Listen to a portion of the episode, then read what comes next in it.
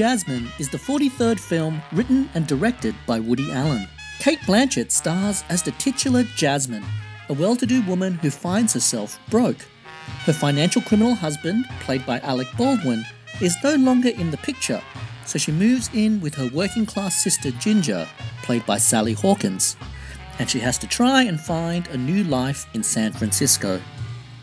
Blue Jasmine was a critical success for Allen and in particular for Blanchett, who won all the awards. It is also one of Allen's biggest box office earners. So is it really that good? Welcome to the Woody Allen Pages podcast by me, the creator of the Woody Allen Pages website. This week, episode 15, we look at 2013's Blue Jasmine, how it was conceived, how it was made, and how it lives up to its reputation. Spoilers are everywhere, so watch the film first, then come back.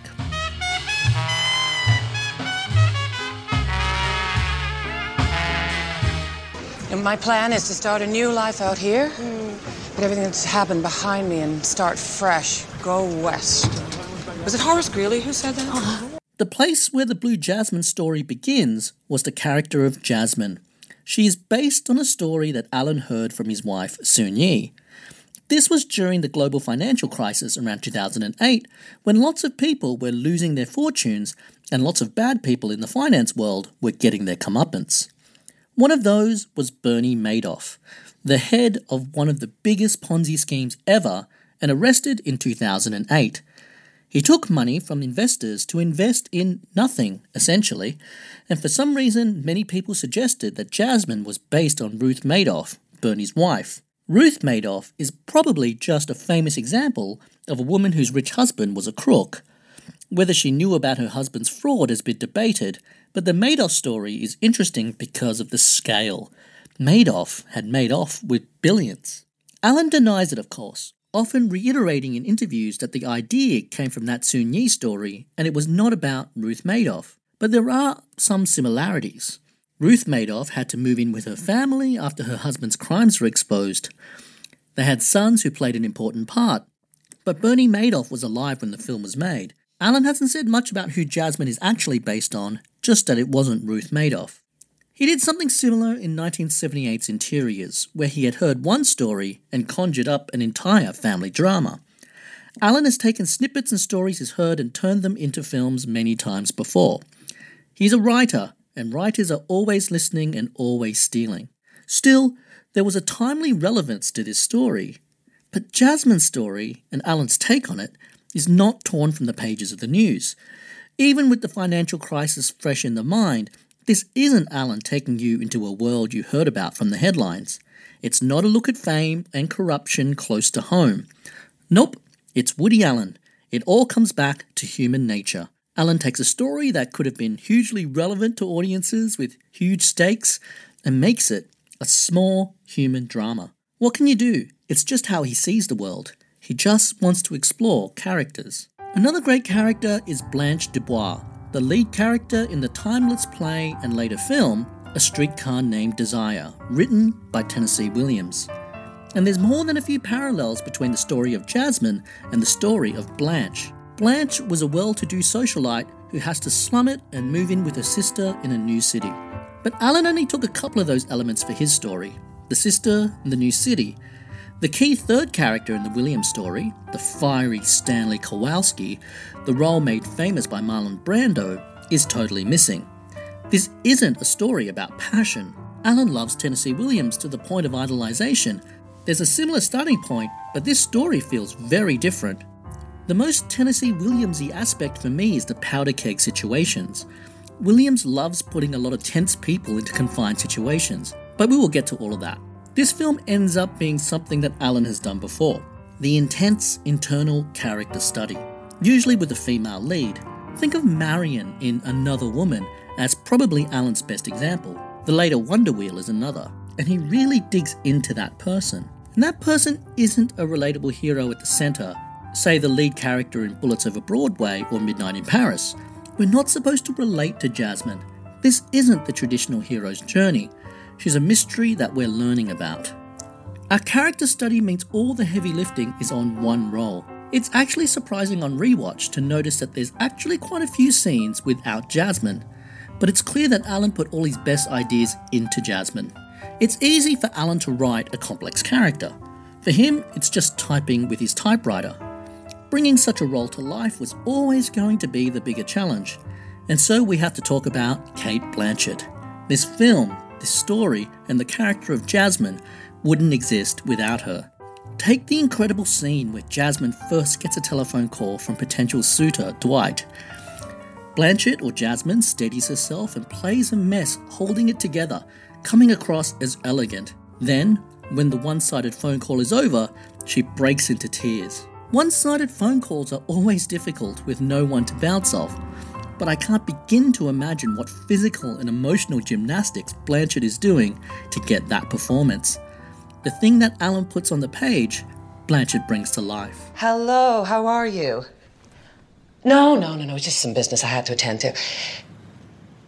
Oh, no, no, no, that's fine. oh, I know how hectic things can get in the nation's capital. When? Uh, well, I'm actually meeting a client for uh, a drink in the Fairmont, so why don't you pick me up in the lounge? Great. No, no, no. Three's perfect. Okay, bye bye.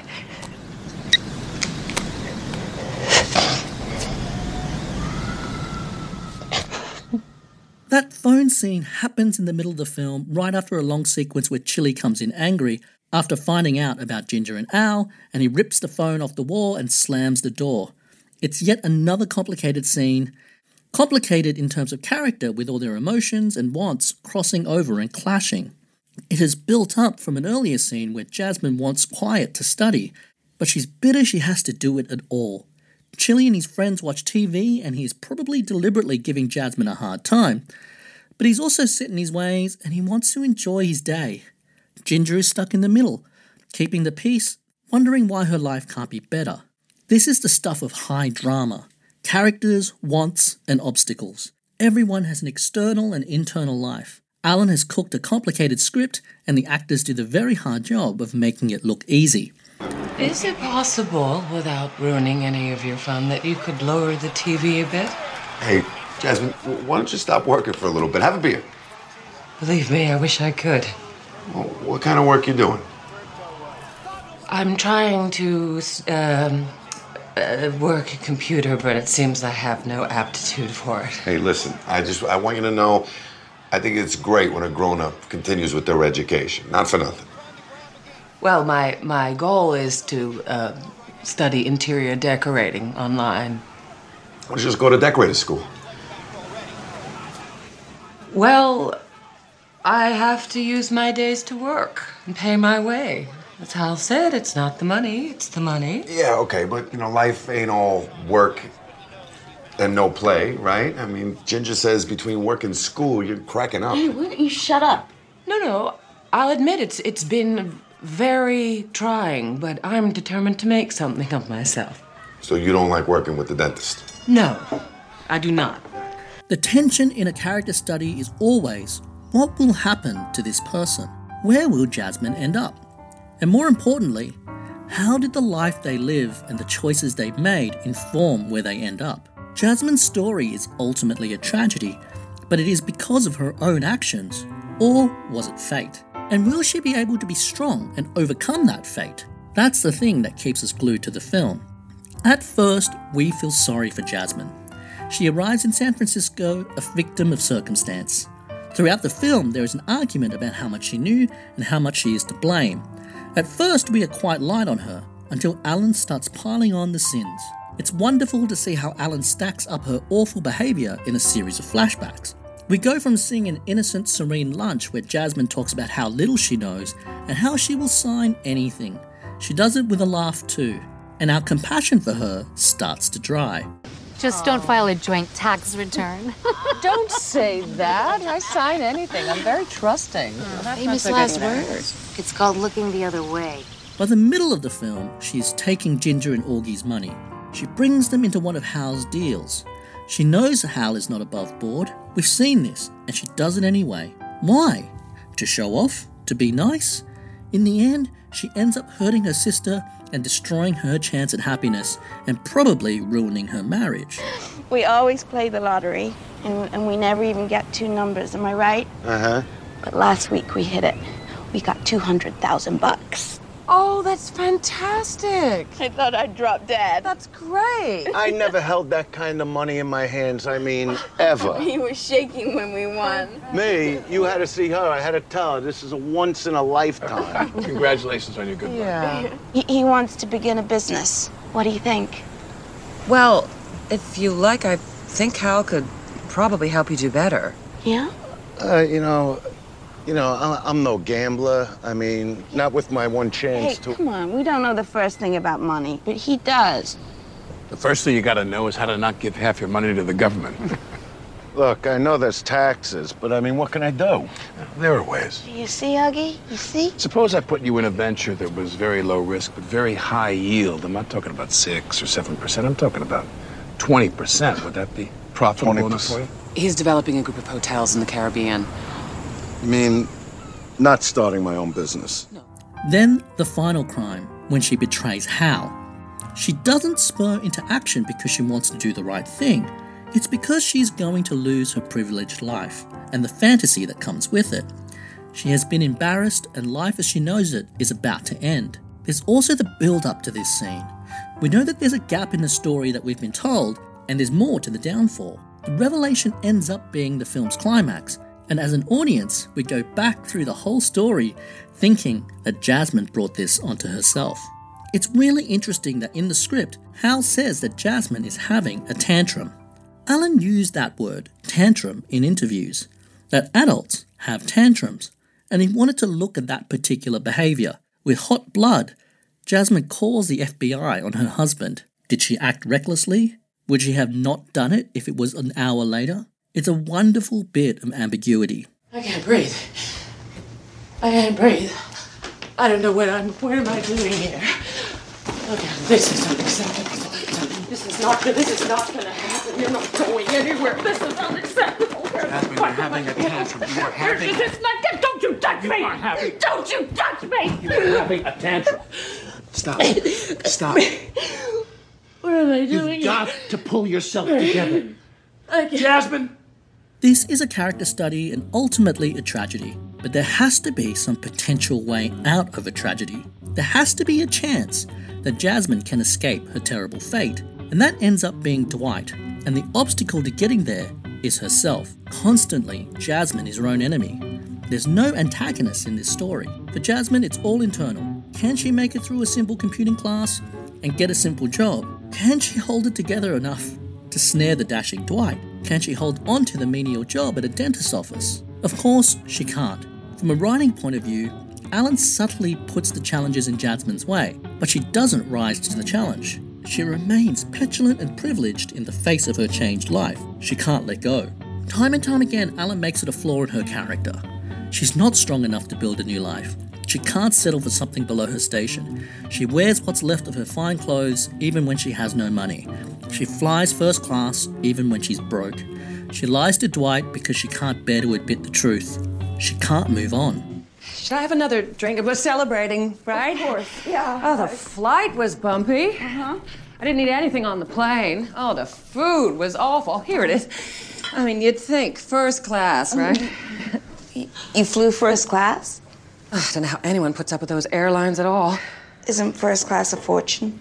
Yes, I was quite shocked. I, I thought you were tapped out. I'm worse than tapped out, baby. I run up some serious debts. So how'd you fly first class? I don't know, Ginger. I just did.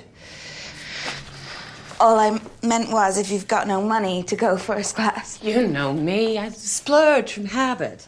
The film is about Jasmine, and the ensemble all serve the purpose of reflecting what Jasmine is going through. Allen surrounds Jasmine with past demons that come back to haunt her. Augie, Ginger's husband, turns up near the end of the film to burst a bubble when she is with Dwight. He even says it that some people don't let go of the past so easily. Let me tell you something, Jeanette, Jasmine, whatever it is you call yourself these days. Some people, They don't put things behind so easily. If you look at that comment of letting go, you can see how the characters almost neatly split into two groups those who have let go of the past and plan for the future, and those that don't. Ginger and Chili have plans. They aren't grand or glamorous, but they are the happiest people in the film. Augie can't let go, and neither can Jasmine, and they are the unhappiest people, and they have no future. Then there's Danny, Jasmine's son. He's a very minor but important role because he has also been able to let go of the past and he is finally looking forward to new happiness. But he's also Jasmine's judge. He's the only one who knows the full story. He's moving forward and he's leaving Jasmine behind. The moment I did what I did, I regretted it. I don't want to discuss it. The it's past. It's over. You can't take back that phone call. I need you, Danny. I don't want to see you, Jasmine. I want the past past. I, I, I've become a different person thanks to my wife. I'm off drugs. Just please, don't spoil everything. Just get out of my life so I can move on. Almost the entire film is from Jasmine's point of view, and when we leave her POV, it's the weakest scenes in the film. Ginger gets a side story, and it doesn't feel like it fits with the rest of the tragedy. I wonder if Allen was actually planning another of his films with two leads and two stories that look at some key themes from two angles. But Ginger's story of trying to get above her station doesn't quite take off for me. If she fell for some rich wanker, like a Hal type, it might have made the film stronger. As it is, her journey doesn't go very far. It doesn't help that the scenes with Al featuring Louis C.K. unconvincingly talking about audio production are weak. Ginger also features in the worst scene in the film. Ginger happens to look out the limo window and see Hal cheating on Jasmine with another woman at exactly the right time. It's a terrible plot contrivance and the kind of lazy writing that Allen is rightly slated for. But Allen follows that bad scene with a very good scene as Ginger struggles with whether she should tell Jasmine what she saw, and it sets up the rest of the film. Allen cares less for plot, he just wants to get to the drama. I'm not saying it makes this screenwriting shortcut all right. Plot is just not on Allen's mind when writing in this period. He cares about human feelings above all else, and all else be damned. Ginger, What? what, what, what are we doing? We're playing charades? I mean, come on. Did you see something? Yeah. On the street by accident. I saw Hal kissing that brunette who was at the party. You saw Hal kiss Raylene? Raylene? There's also a bunch of threads about Jasmine and Ginger's childhood that I feel are never tied up, like how they were adopted and competitive as kids, how Ginger ran away, how Jasmine changed her name. Allen, ever the Freudian, has considered parental influence in his characters. But we are left hanging, and perhaps something was cut out. There was at least one scene featuring Jasmine and Ginger on a San Francisco cable car that was not included in the final film. What else is missing is a bad guy. There really isn't one. Hal, played by Alec Baldwin, is kind of a ghost throughout the film. We only see him in Jasmine's flashbacks, and it's interesting that we never see him as evil. Perhaps because we see him through Jasmine's eyes. But he's nothing but supportive and loving to her. We don't hiss at the screen when he comes on, even though we know he's a crook. I love how casually Allen throws away the revelation that Hal committed suicide. Hal's not around to be blamed, it's just Jasmine.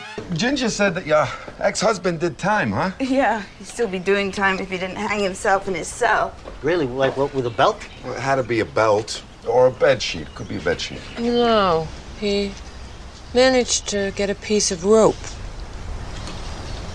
Plain rope. I guess you can get anything in prison if you got juice. Yeah, that's some way to go, huh? Strangle yourself to death? No, it wasn't strangulation. When you hang yourself, your neck breaks. I wouldn't feel sorry for him. He hurt a lot of people. Oh, yeah? Yeah, including me and Augie and her. You know, a lot of people are under the misapprehension you strangle, but your neck snaps. Okay, we got it. I'm not sure what Allen wants us to feel by the end of the film. I think he wants us to be torn. He doesn't seem to be passing a hard judgment on Jasmine, yet he doesn't make us feel like she deserved better. Even her second last scene, she lies to her sister, telling her she's moving to Vienna. It takes away our sympathy for her. and all the while, Chili and Ginger are cutely fighting over a last slice of pizza and in love. We know who we want to hang out with. We leave Jasmine on the bench in the park on her own. I'm not sure I'm supposed to think good riddance or that's too bad. I certainly feel pity, and it's a memorable, shocking moment. It's as powerful as any ending that Allen has written.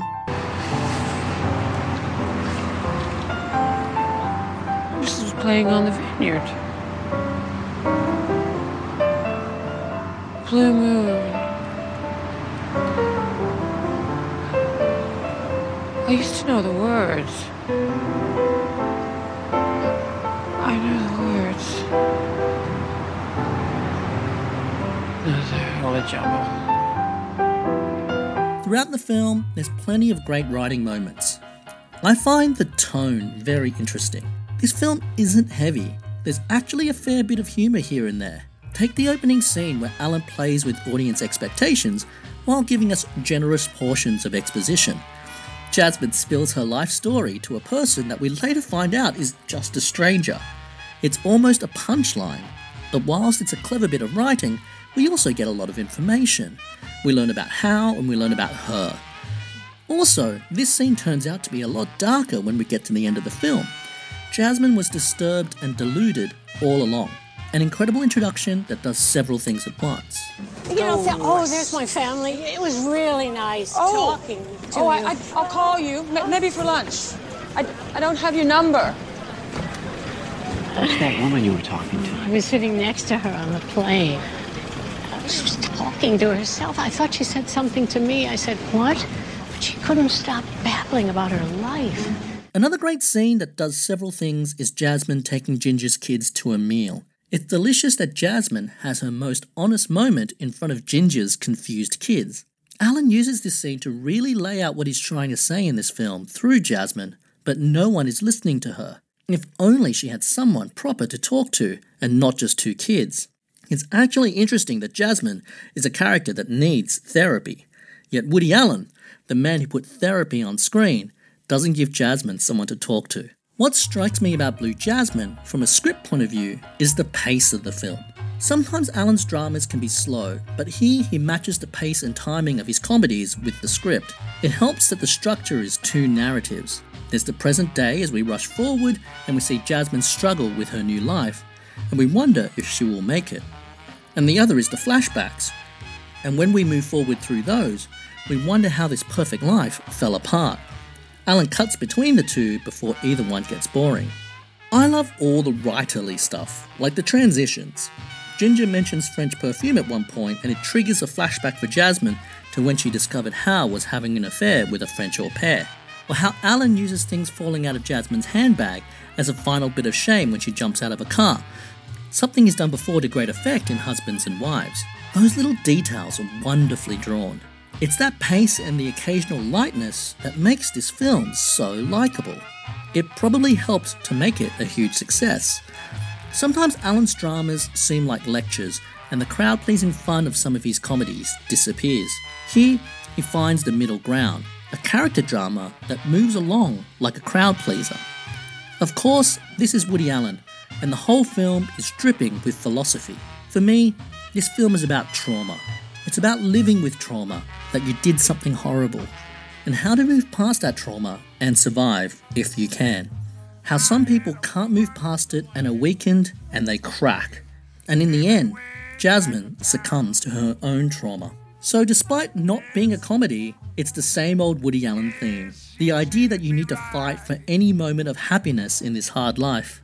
He's managed yet again to say the same thing in a different way. I didn't just shop and lunch and go to matinees. You know, I ran charities for poor people, ran, you know, raised money for museums and schools. You know, with wealth comes responsibilities. I wasn't just some mindless consumer like so many of my so called friends.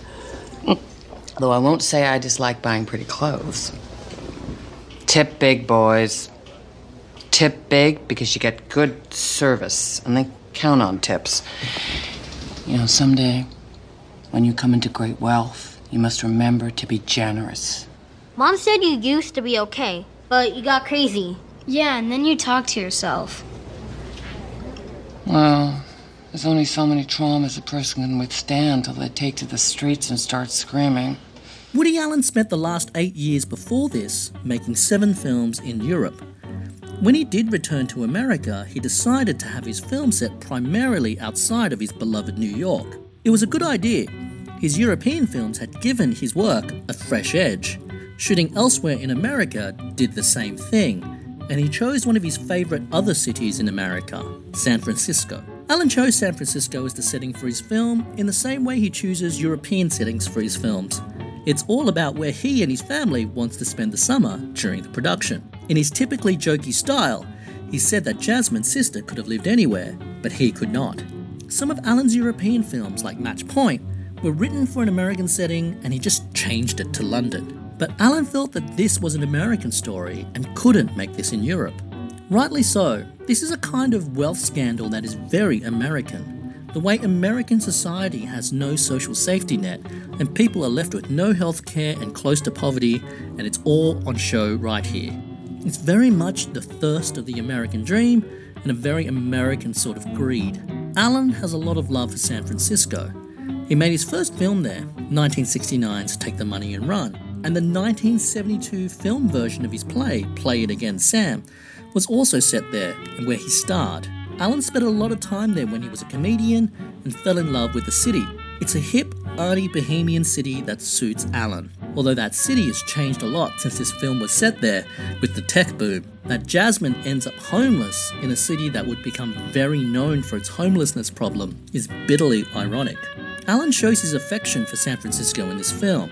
It's not the glorified tourism postcard of films like To Rome with Love, but he shows much of San Francisco's colour and loveliness, from the bustling Chinatown to the expensive houses along the bay. And of course, you can't put San Francisco on screen without showing the Golden Gate Bridge.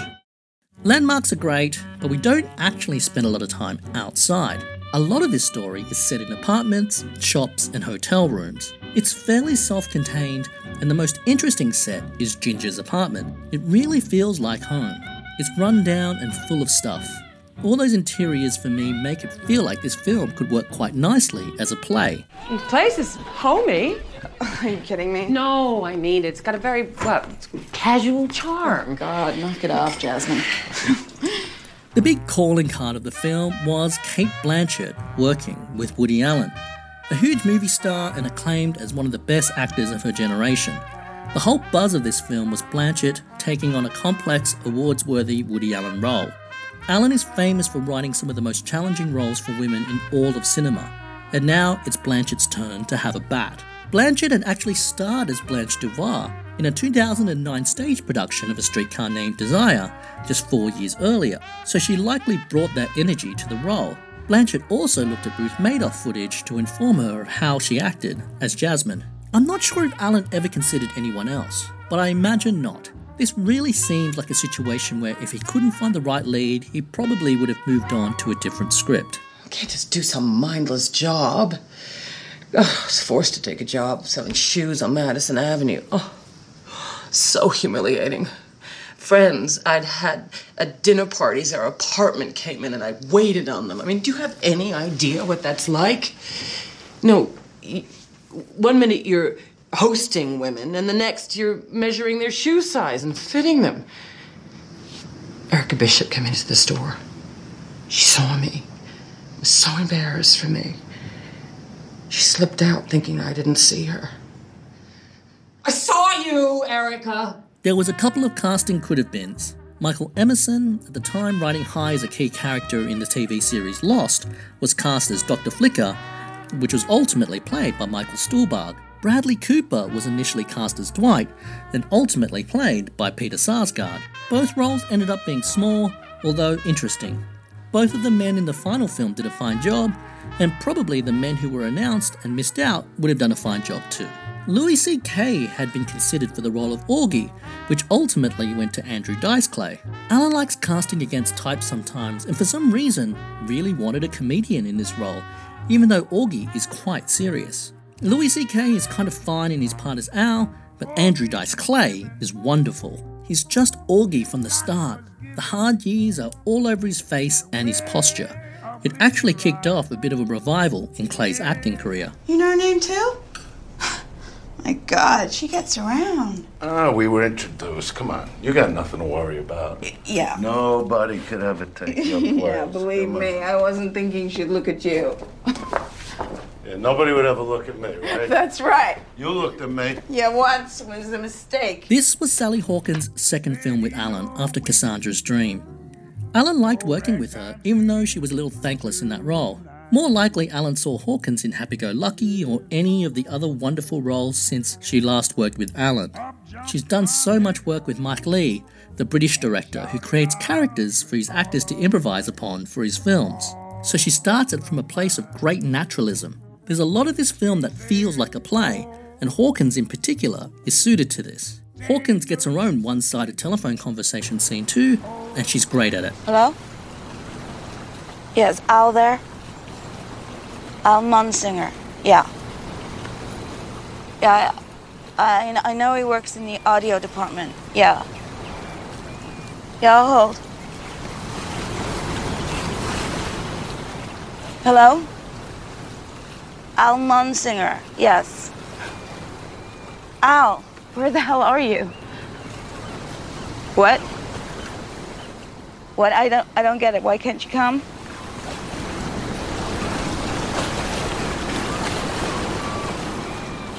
Who found out what? Who's Ellen?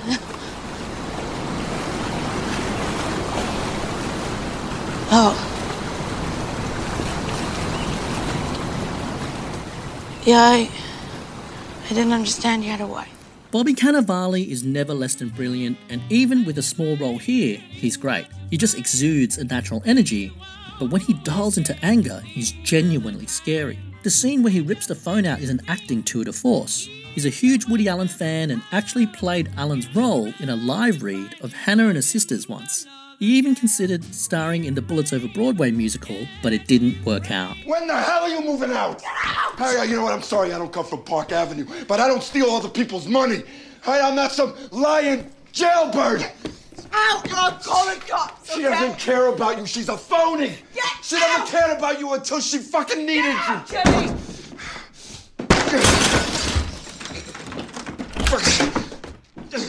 Alec Baldwin, in his third film with Allen, falls into a similar basket an utter pro who delivers every time.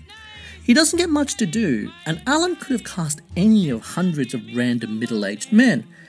But Baldwin is again a natural, and he makes you see how, even though you know it's Alec Baldwin. In a way, he's playing the straight man to Blanchett. There's plenty of scenes of Hal and Jasmine together, but the camera stays on Jasmine. He's Blanchett's Ginger Rogers here, the dance partner who lets the other one shine, but could not shine without them. Lisette and I are in love. What? What? Are you crazy? I'm sorry, but I need you to hear what I'm saying to you. Lisette and I are in love. What does that mean? What does that stupidity even mean? It means that we are making plans for the future together. I'm sorry, I'm I'm having trouble understanding. I know this comes as a shock, but I have to be honest with you. You want to be honest? That's the biggest joke of all. I've had casual flirtations in the past, but they didn't mean anything to me until now. This is different. Are you out of your mind? She is a teenager, for Christ's sake. She's no au pair. The cinematographer was Javier Aguirresarobe, returning to work with Allen after Vicky Cristina Barcelona.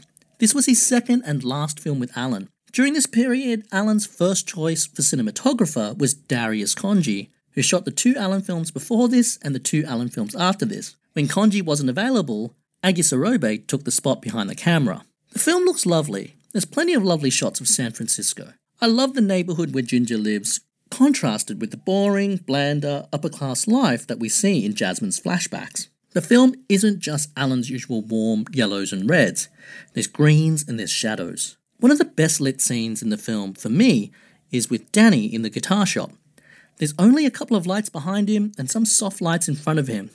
It feels like classic Gordon Willis with its use of darkness.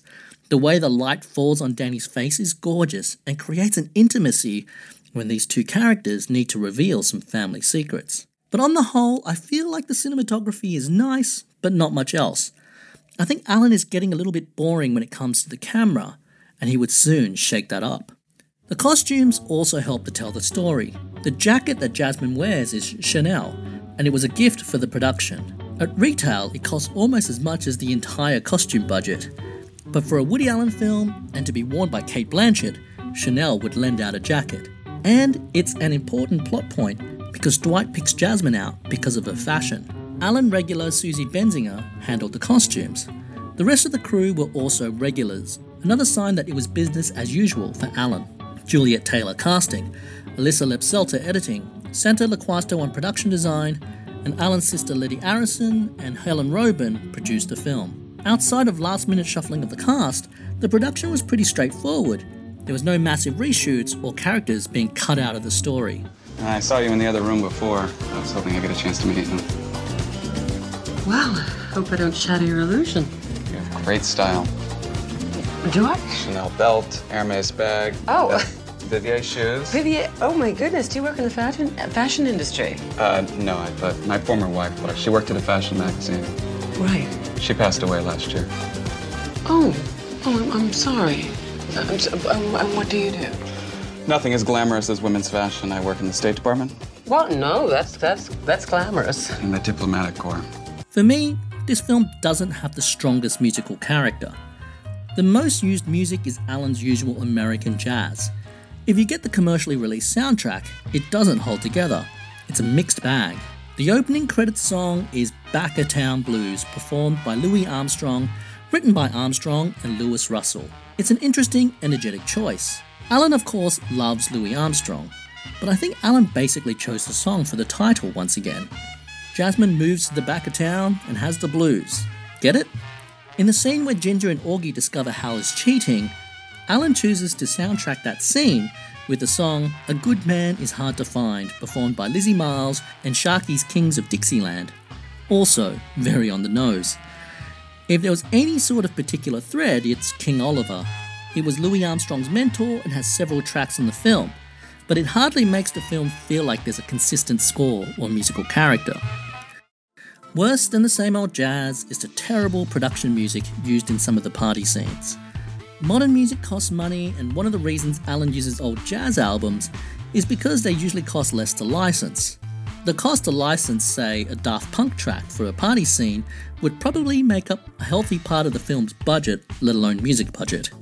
But still, the production music is terrible and I hate it. What is lovely is the use of Blue Moon, the song that is playing when Jasmine and Hal met. It's another nice script idea that Jasmine has a song for her and Hal, and that the song is one of the chapters in her own story that she has elevated to mythical status. Allen also uses the song in flashbacks and alludes to it in the film's title. Blue Moon was written by Richard Rodgers and Lawrence Hart in 1934, a song that has been covered hundreds of times by artists as diverse as Frank Sinatra or the Cowboy Junkies. It's one of many, many classics by Rodgers and Hart, and Allen has used their songs in many of his films Hannah and Her Sisters, Manhattan Murder Mystery, and Cafe Society in particular. For Allen, Rodgers and Hart is the pinnacle of romantic songwriting. They aren't smartasses like Cole Porter, nor did they have the musical complexity of Gershwin. They were right in the middle popular romantic music for the masses. Blue Moon is still a beautiful song. At its heart, it's about someone being saved, a lonely, unhappy person who gets rescued by love.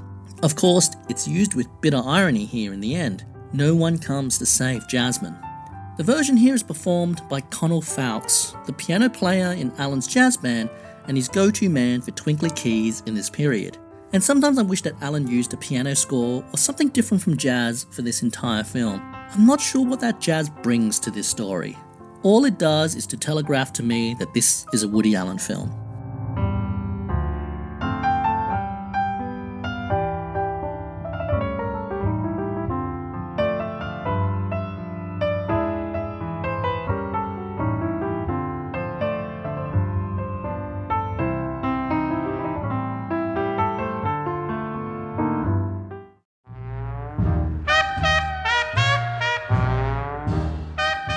Jasmine was released on the 23rd of August 2013 and played many of the film festivals around the world.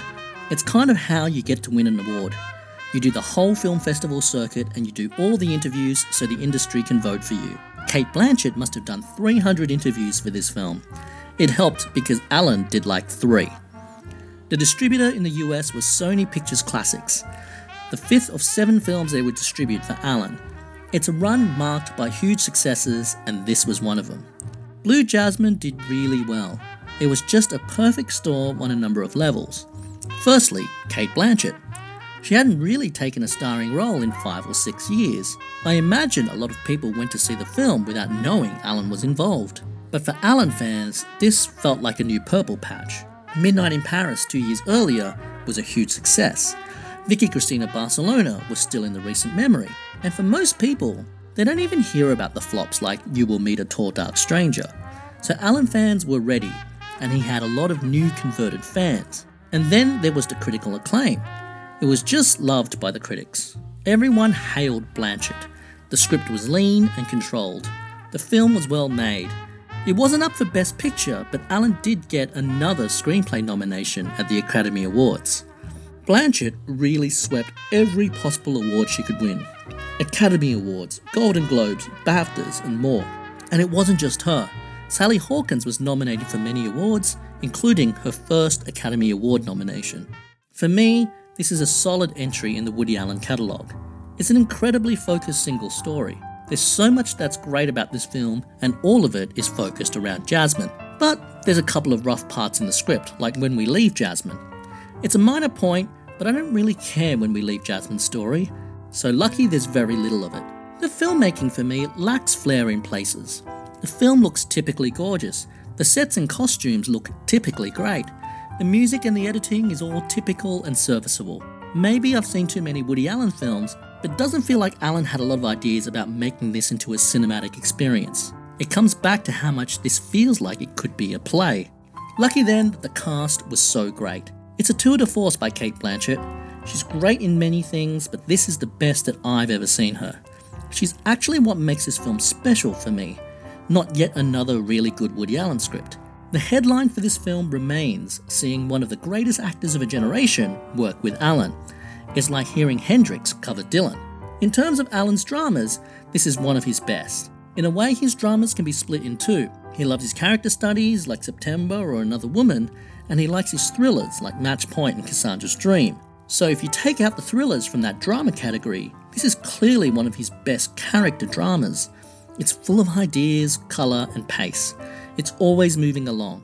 Another indie filmmaker would have made this a two hour film and really shown off more of the wonderful acting. But Allen shaves this film to the point where there's no fat here at all. He's brutal, and it works.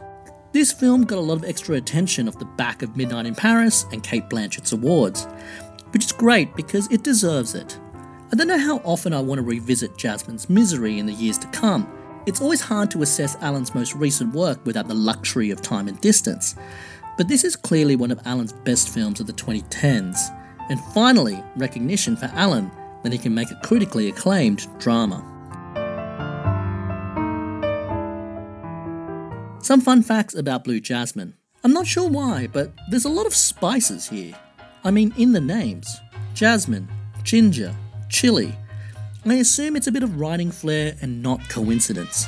It adds to how the film is its own little world. And let's talk more about A Streetcar Named Desire. Allen made fun of the film in Sleeper in a great scene with Diane Keaton doing a Brando impression.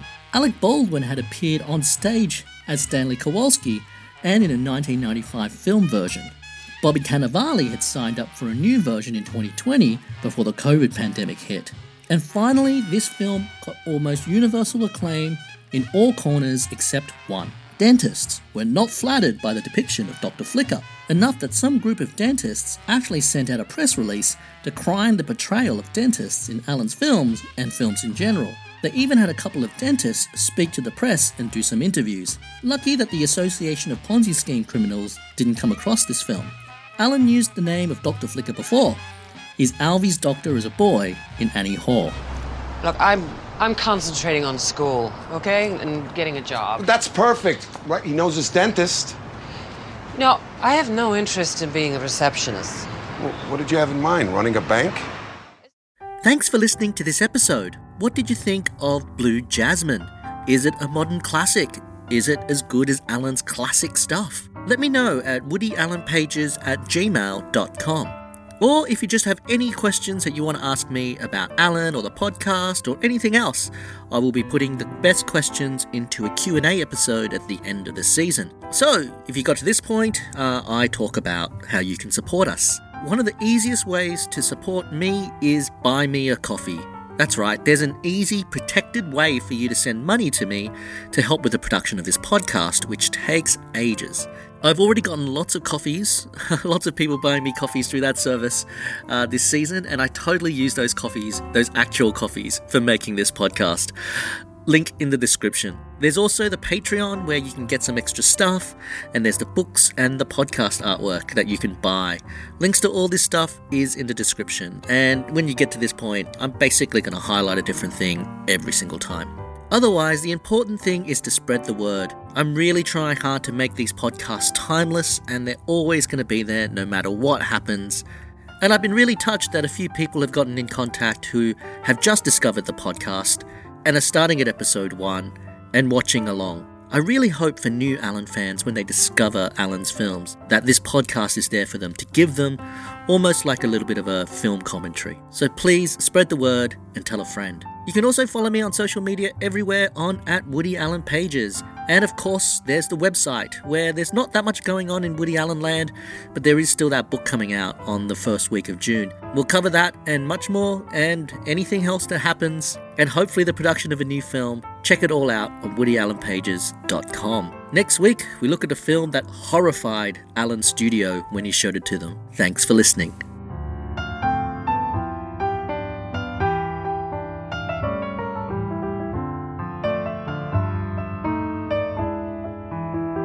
Oh, who do I have to sleep with around here to get a Stoli martini with a twist of lemon?